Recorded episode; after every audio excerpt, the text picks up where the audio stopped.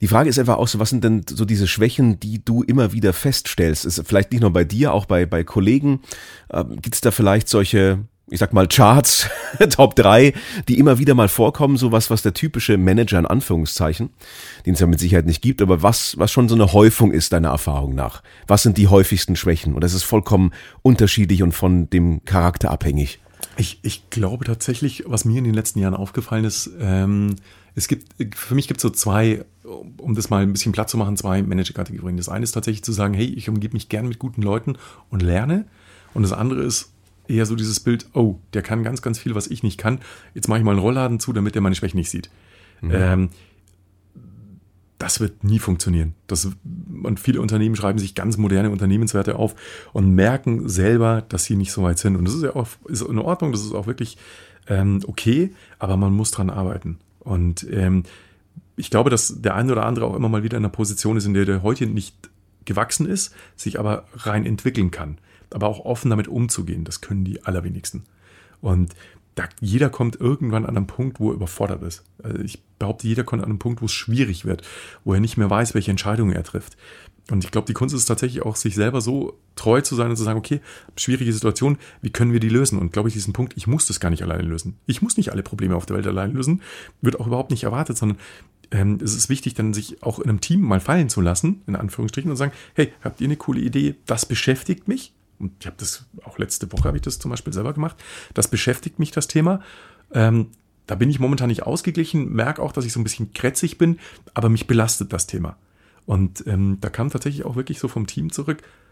Einer hat, glaube ich, sogar geklatscht und gesagt, wow, was für eine Größe haben wir noch nie erlebt, dass sich dann Manager, ein Chef hinstellt und sagt, hey Leute, ich bin gerade selber irgendeinem Punkt, wo ich nicht weiß, wie es weitergeht. Ich bin gerade selber genervt, ähm, weil ich das Gefühl habe, wir haben unsere Ziele verloren oder wir, es ist wahnsinnig schleppend.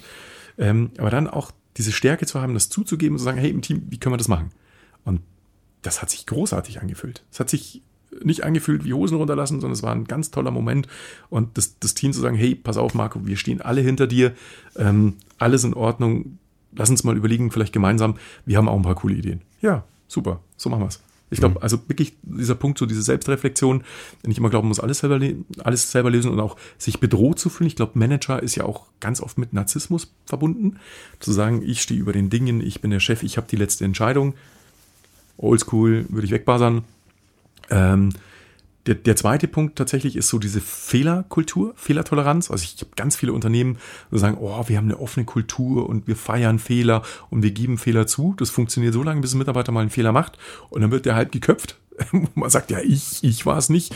Ähm, das war die andere Abteilung. Und dann merkst du, wie der Teppich nach oben geklappt wird und die wird alles da reingekippt und dann wird zu und bloß selber nicht. Und diesen blinden Fleck, da habe ich ein Gespür dafür, mag ich überhaupt nicht, kann ich überhaupt nicht mit umgehen, weil ich der Meinung bin, das macht uns stark, das macht eine Firma stark, zu sagen, hey, Projekt irgendwie war Sand im Getriebe, lief nicht so gut, habe ich auch gerade aktuell erlebt, ähm, wo wir gemerkt haben, irgendwie von mehreren Seiten, also auch wir haben Fehler gemacht. Ähm, ich glaube, auch andere Abteilungen haben nicht so gearbeitet, wie sie sollten, war nicht fokussiert. Ich glaube auch, dass eine Überforderung stattgefunden hat. Aber dann die Größe zusammen im Nachgang, hey, irgendwie lief es nicht so gut, lass uns mal zusammensetzen, wie machen wir es das nächste Mal besser leider viel zu selten. Also ich würde mir das wünschen, ich versuche das auch vorzuleben. Ähm, das ist, glaube ich, ein Prozess. Das ist auch ein Unternehmensprozess. Das sind Werte, die vielleicht auch jahrzehntelang anders gelebt wurden, sich verselbstständigt haben. Ich glaube, das ist einfach eine Aufbauarbeit, die man in Unternehmen leisten kann. Und es gibt viele Unternehmen, die so agieren, aber es sind, glaube ich, heute, sind, die kannst du wahrscheinlich an einer Hand abzählen. Ja. Schätze ich mal. Ich glaube, das Problem ist wahrscheinlich noch, es, es klingt einfach gut, im Grunde genommen bei, auf einem Mission, Mission Statement oder sowas, aber bis das dann wirklich auch gelebt wird, im Sinne von, das dauert ja. Das ist ja eine kulturelle Frage. Haltung. Sie, wenn du es in Deutschen sagst, so, äh, ab sofort machen wir hier auch Siesta und machen Plaza-Kultur und so, wie in Italien, Spanien. So sind wir, also so ist halt die deutsche Kultur nicht, ja. Das ist eine Kulturfrage. Überhaupt nicht. Das ist ein Haltungsthema und ich finde es total spannend. Wir haben ja so zwei Begriffe und ich freue mich total, weil ich am 9.12. bin ich tatsächlich äh, in der BMW auch eingeladen zu diesem Innovation Future Day. Ähm, und da geht es um das Thema digitale Demenz. Und das finde ich super, weil in jeder Strategiepräsentation, die ich kenne, steht irgendwo Digitalisierung oder Agile. Hm. So. Ähm, für mich, ich kann wenn ich ein, das werde ich nie vergessen aus meiner Startup-Zeit. Da hat mal zu mir einer gesagt, Marco, pass auf, wenn du einen scheiß Prozess hast, sorry für den Ausdruck, und den digitalisierst, dann hast du danach einen scheiß digitalen Prozess. Das ist so. ähm, das heißt, du skalierst und digitalisierst den Mist, den du vorher halt verbockt hast. Du skalierst ähm, die Kacke hoch. Ja, natürlich, ja. genau. Und darum geht's. Digitalisierung ist eine, das ist eine das hat auch was mit Haltung zu tun. Was will ich denn überhaupt digitalisieren? Wir arbeiten heute mit Prozessen, da steht da, da sind wir sowas von oldschool, weil wir einen Block und einen Stift in die Hand nehmen. Weil wir sagen, wir wollen den Prozess gar nicht digitalisieren. Warum sollen wir den digitalisieren, wenn wir überhaupt nicht wissen, ob der Kunde den will? Ich digitalisiere und stecke da Tausende von Euros rein, ohne zu wissen, ob der Markt das überhaupt will. Aber es klingt halt super. Ich kann überall mit diesen Phrasen alle nicken. Digitalisierung klingt gut, super, Top Manager. So, Agile. Ich hätte mich weggeschossen. Ich war vor kurzem auch in einem, in einem Workshop drin. Da ging es um das ganze Thema Agilität. Ähm, Agilität ist Mindset. Agilität bedeutet, wie arbeite ich, wie lebe ich vor, wie kommuniziere ich mit dem Team. Agilität bedeutet nicht, ich schreibe jetzt mal drauf, wir sind eine agile Abteilung, ein Innovation Lab. Ähm, dann besetzen wir das am besten alles mit internen Leuten. Das wird niemals funktionieren. Ich brauche diesen Spirit von außen. Ich brauche so ein paar Freaks von außen, die Agilität leben, die wissen, was ein Kanban-Board ist, die wissen, wie Scrum gelebt wird. Das sind alles Begriffe, die uns immer wieder begegnen, aber auch Scrum ist eine Einstellungssache. Ähm, das hat was mit Haltung zu tun. Wie kommuniziere ich? Welche Happen kommuniziere ich? Wie oft kommuniziere ich? Was kommuniziere ich? Und da sind so prädestinierte Abteilungen, gerade für mich so eine IT und, und zum Teil auch Prozesse, wo ich anfange, das in einem Unternehmen zu etablieren. Und das geht nicht innerhalb von einem halben Jahr, das dauert Jahre. Erklär ja. mal kurz, was, was, also ich meine, ich, ich weiß es und viele wissen es auch, aber manche wissen es vielleicht nicht. Eben Kanban Board, Scrum, was ist das Konzept dahinter? Ganz kurz nur umrissen. Das ist einfach, wie die Leute doch mitnehmen, die jetzt zuhören, die es vielleicht jetzt, die, die Quereinsteigen sagen, die wissen es jetzt gerade nicht. Ich, ich mache ein Beispiel, wenn du ein Geschäftsmodell aufbauen willst und ähm, du läufst los, dann wird dich gefragt, ja, äh, Klassiker, ähm, ja, wie viel bestellt denn der Kunde im Schnitt? Ähm, wann, welche Zahlungsziele machen wir denn? Was haben wir denn für Kunden? Und du weißt es am Anfang nicht. Das heißt, du, du hast zwei Möglichkeiten, du gehst auf Sicht vor und entwickelst das Geschäftsmodell agil. Das heißt, du gehst immer so in Anführungsstrichen weit, wie du siehst und wie du mit dem Kunden im Dialog bist und ziehst das Geschäftsmodell on the fly hoch, also wirklich unterm Gehen der andere Weg ist, und es ist so aus meiner Sicht so ein bisschen der Oldschool-Weg, zumindest mit neuen Geschäftsprozessen, dass du dich hinsetzt und sagst, wir überlegen uns jetzt mal ein halbes Jahr, was könnte denn alles schiefgehen und was könnte denn alles irgendwie fun funktionieren. Und dann rennst du los. Der Punkt ist, der Markt hat sich in dem Moment fünfmal um dich gedreht ähm, und du stellst dann unterwegs fest, ja, Moment, der Kunde will ganz was anderes. Also Beispiel, wir hatten die Diskussion, an einem konkreten Beispiel, wie läuft das Geschäftsmodell? Bestellt der Kunde einzeln über einen Shop oder bestellt er größere Stückmassen, Stückzahlen. So. Und da habe ich gesagt, wissen wir nicht. Und jetzt stellen wir fest, der eine Kunde macht so, der andere Kunde macht so. Das musst du aber im Vorfeld bedenken. Also was machst du? Du fragst den Kunden, du gehst auf Sicht und sagst, Achtung, es könnte sein, dass sich da an dem Geschäftsmodell in dem und dem Bereich nochmal was ändert. Wir müssen flexibel bleiben und da brauchst du die Flexibilität aber auch natürlich von den entsprechenden zuarbeitenden Abteilungen. Und wenn die da nicht gegeben ist, dann entwickelst du ein Geschäftsmodell und gehst nachher in die Diskussion, ja, aber vom halben Jahr habt ihr gesagt so und so. Ja, vom halben Jahr wusste ich es aber selber noch nicht. Das ist genau der Punkt, wo du den Unterschied merkst so in dieser Startup-Kultur. Lass uns mal entwickeln, 80 Prozent, und lass uns mal gucken. Wir wissen, links und rechts gibt es eine gewisse Bandbreite, die unscharf ist. Die ist bewusst unscharf und das hat nichts mit Planlosigkeit zu tun, sondern weil wir es nicht wissen, weil wir den Markt nicht kennen. Den gesamten Markt zu verstehen, es gibt Unternehmen, die haben den heute noch nicht verstanden und sind wahrscheinlich seit 40 Jahren in dem Markt. Und deswegen zu sagen, wir sind so agil unterwegs und behalten uns die Flexibilität bei, dass wir bewusst an bestimmten Dingen ähm, viel, viel mehr Digitalisierung reinbringen können, Prozesse schneller machen können, aber es heute keinen Sinn macht, weil wir noch nicht wissen, wie der Prozess nachher auszusehen hat. Und daran scheitern viele Unternehmen, gerade im Startup-Bereich, gerade große Unternehmen, die sagen, wir machen jetzt mal ein Startup in dem und dem Bereich, die sollen mal da agil so ein bisschen rumspinnen und dann implementieren wir das ins Unternehmen. Das wird niemals funktionieren. Also in den seltensten Fällen, du brauchst diese Tage Stärke, diese Geschwindigkeit. Und in dem Moment, wo du das an einen großen Dampfer anknüpfst, bist du extrem langsam und diese ganze Agilität, dieser Spirit geht komplett verloren. Geht verloren, ja. Das kannst du machen, wenn das Geschäftsmodell funktioniert, so eine gewisse Größe hast, dann musst du immer mehr auf diese Ressourcen zugreifen. Da macht es aus Synergiesicht auch absolut Sinn, aber nicht in dieser Phase, in dem du im Schnellboot sitzt und wirklich Gas gibst. Verstehe, ja. Lass uns nochmal zum Thema Stärke, Schwäche zurückkommen, was auch dazu passt. Ich glaube, gerade im agilen Management ist ja auch der Punkt, ähm, ich glaube, Ehrlichkeit, ehrliches Feedback und so wichtig. Sagen Transparenz. Ähm, ist es, ist zum Beispiel Gnaden, also was ist gnadenlose Ehrlichkeit, aber Ehrlichkeit im Geschäftsleben, ist es eher eine Stärke, ist es eher eine Schwäche und ist es eher deine Stärke, deine Schwäche? Hm, ich, ich glaube, dass ich, dass ich wahnsinnig ehrlich bin, dass nicht jeder damit oder ich, ich bin davon überzeugt, ich glaube das nicht, ich bin davon überzeugt, nicht jeder damit umgehen kann. Ähm, ich glaube, man muss sich das einholen. Also tatsächlich dann sagen, Mensch, was willst du denn für ein Feedback? Also ich glaube, Feedback, es gibt ja ungewolltes Feedback.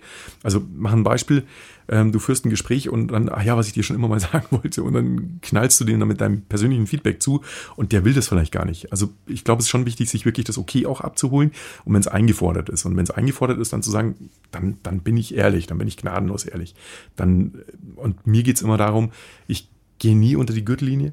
Also würde ich nie tun, weil es geht ja nicht darum, Menschen zu verletzen, sondern ich habe immer gesagt, solange ich mich mit einem Menschen beschäftige, und dazu stehe ich auch, solange ist er mir wichtig. Wenn ich kein Feedback mehr gebe, dann habe ich, in der Vergangenheit ist das ein blöder Spruch, aber immer gesagt, dann würde ich mir Gedanken machen und mich möglicherweise umgucken. Ähm, weil dann interessiert mich diese Person nicht mehr. Und das ist tatsächlich sozusagen, ich beschäftige mich wahnsinnig gern mit den Menschen. Ich liebe es, Menschen zu entwickeln und wenn jemand Feedback will, dann, dann kriegt er das auch. Und dann kriegt er auch ein ehrliches Feedback, aber es muss immer konstruktiv sein. Konstruktiv, ehrlich. Ich fordere das auch ein. Also für mich ist es auch wahnsinnig wichtig, auch nach Kundenterminen zu sagen, hey, was haben wir gut gemacht, was haben wir nicht so gut gemacht. Da höre ich auch Dinge, die mir nicht gefallen. Ja, ist so. Aber ähm, auf der anderen Seite muss man sagen, hey, wie kann ich mich denn selber verändern und wie kann ich denn besser werden? Ja, nur indem ich mir auch ein ehrliches Feedback einhole. Und, ich, und dazu muss ich aber auch, ähm, glaube ich, dieses, diese Selbstreflexion haben und sagen, hey, ich bin nicht perfekt, ich werde nie perfekt sein, will ich vielleicht auch gar nicht sein, ähm, aber ich will an bestimmten Punkten arbeiten und hm. will dann besser werden. Ist es vielleicht auch eine Schwäche, auch jetzt nicht bei, bei dir jetzt speziell, aber bei anderen, ähm, dass man vielleicht zu schnell auch aufgibt im Sinne von, dass man diesen unangenehmen Sachen gehen manche denen aus dem Weg, sagen, nee, ich möchte es gar nicht hören, lieber so so Sand in den Kopf stecken, weißt du, wie mal der ein, ein berühmter Fußballer gesagt hat.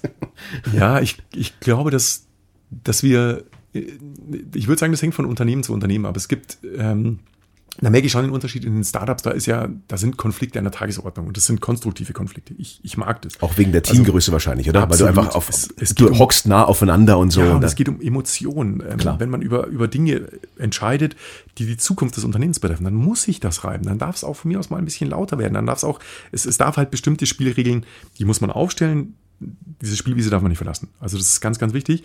Aber so, wir geben uns immer wertschätzendes Feedback und wir haben uns immer alle lieb und wir kritisieren uns nicht. Das ist echt schwierig, weil im Grunde genommen, wie sollen wir uns denn entwickeln? Und ich merke gerade so an Unternehmenswerten, ähm, dass sich der eine oder andere immer, oder was heißt immer, oder immer öfter hinter Unternehmenswerten versteckt und die für sich interpretiert. Deswegen ist es, glaube ich, wichtig, wenn ein Unternehmen Unternehmenswerte hat, die auch klar zu definieren. Was bedeutet ähm, ich mache das Beispiel Wertschätzung. Was bedeutet das für dich? Was bedeutet Wertschätzung für dich? Was bedeutet es fürs Unternehmen? Und was bedeutet es für mich als Führungskraft? Und dann habe ich Spielregeln. Und jemanden zu sagen, hey, ich fand das jetzt irgendwie nicht so gut in dem, in dem Termin und ähm, wir drehen uns seit drei, vier Wochen hier im Kreis und jetzt würde ich doch so langsam gerne auch mal in Richtung Ergebnis gehen. Ähm, und aus meiner Meinung oder aus meiner Sicht ist die Abteilung dafür verantwortlich. Das ist für mich absolut wertschätzend. Und da kann ich auch mal kritisch sein und sagen, hey, Achtung, ähm, irgendwie habt ihr euren Job gerade nicht richtig gemacht. Ähm, aus meiner Sicht ist das und das und das und das das zu tun. Lasst uns doch mal überlegen, wie wir da hinkommen. Und wenn sich dann einer sagt, uh, Kritik ist, hat Kritik im Grunde genommen mit Wertschätzung verwechselt ähm, oder auf eine Stufe stellt, dann wird es halt schwierig. Und ich, ich glaube, da muss man halt aufpassen, dass man nicht zu sehr, ich bin Mensch, ich mag es wahnsinnig gerne mit Menschen zusammenzuarbeiten, aber wenn es um die Sache geht, ähm, dann kann man auch kritisch sein und dann kann man das auch ansprechen. Und das hat nichts damit zu tun, dass ich die Person nicht mag ähm, oder nicht wertschätze, sondern dann geht es ums Ergebnis. Und ich glaube, wenn wir im Fußball reingucken, ist das ähnlich. Fußball, wenn man mal so in einer Halbzeitansprache in so einer Kabine drin ist, da geht schon richtig zur Sache. Und danach haben sich alle wieder lieb. Ja. Und man ist nicht nachtragend. Und ich glaube, das trifft so ein Stück weit auch auf den Kopf. Gut, beim Fußball ist natürlich auch so, da, da ist er auch das, die Spielregel klar definiert, das dauert 90 Minuten ähm, oder vielleicht mal ein bisschen länger, je nachdem, ja.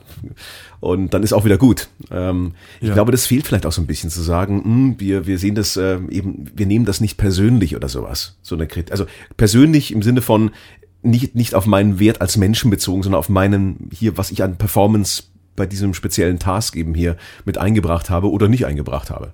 Ich glaube, da geht es um Verantwortung. Also mein Ziel ist es tatsächlich auch mit dem Team die Verantwortung möglichst schnell zu klären. Zu sagen, wir haben ein großes gemeinsames Ziel und das ist definiert. Das ist, wie das Spiel dauert 90 Minuten. Und im Grunde genommen geht es darum, wir, Beispiel, wir möchten 3-0 gewinnen. So. Und wie die drei Tore da jetzt reinkommen, ist mir relativ egal. Es geht nur darum, wir möchten gerne gewinnen. Und am besten halt 3-0 oder zu 0. Die 0 sollte halt stehen.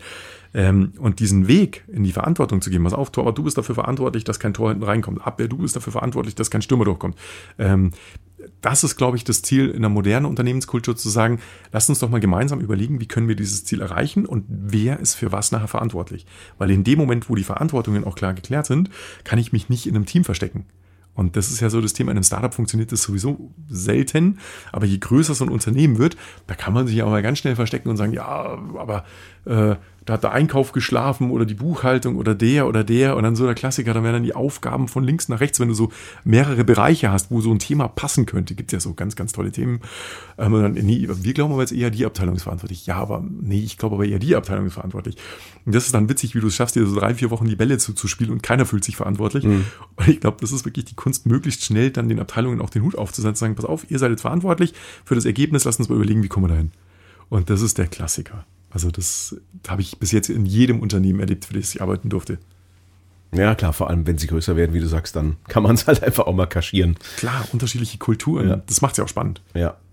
Also ich fasse mal zusammen. Marco Schulz mit leichter Ungeduld, hohem Tempo, manchmal einem Tunnelblick, trotzdem fokussiert aufs Ziel und auf die Menschen bedacht, trotzdem kritisch, aber nicht unfair und ein echter Teamplayer. So ja. ungefähr. So klingt's gut. So klingt's gut. so klingt ziemlich gut. Nee, ja, ab, absolut, absolut. So fühle ich mich, so fühle ich mich wohl und äh, die Leute, die mich kennen und die mit mir zusammenarbeiten, ähm, ich, die werden es bestätigen. Ja. Sehr schön. Dann sag uns doch mal abschließend genau wie immer, ähm, wie man dich am besten erwischt. Falls Leute dich kontaktieren wollen, Fragen haben oder einfach auch nochmal Anregungen zum Podcast, wie, wie sollen sie dich am besten im Grunde genommen an, anfunken? Ja, also äh, erstmal mich interessiert so ein Stück weit auch eure persönliche Story. Ich glaube, so vieles, von dem ich erzählt habe, ähm, ich glaube, der eine oder andere wird sich dann denken, hm, habe ich auch schon mal erlebt und das spricht einen wunden Punkt an. Ähm, ihr könnt mich über Xing, LinkedIn, Facebook, über meine eigene Seite marcoschulz.eu über alle Wege erreichen und ich freue mich gerade zu diesem spannenden Thema echt in den Austausch mit euch zu gehen, ähm, um vielleicht meine Blindside so ein Stück weit auch nochmal aufzulockern, um Dinge zu lernen. Also da, da bin ich echt mega, mega spannend oder ich finde es mega spannend und freue mich mit euch in den Austausch zu gehen. Sehr schön. Danke. Also, wir freuen uns auf die Nachrichten. Vielen Dank fürs Zuhören und vielen Dank fürs Dabeisein, Marco. Und Gerne. Ciao. Bis zum nächsten Mal. Ciao. Ciao, ciao.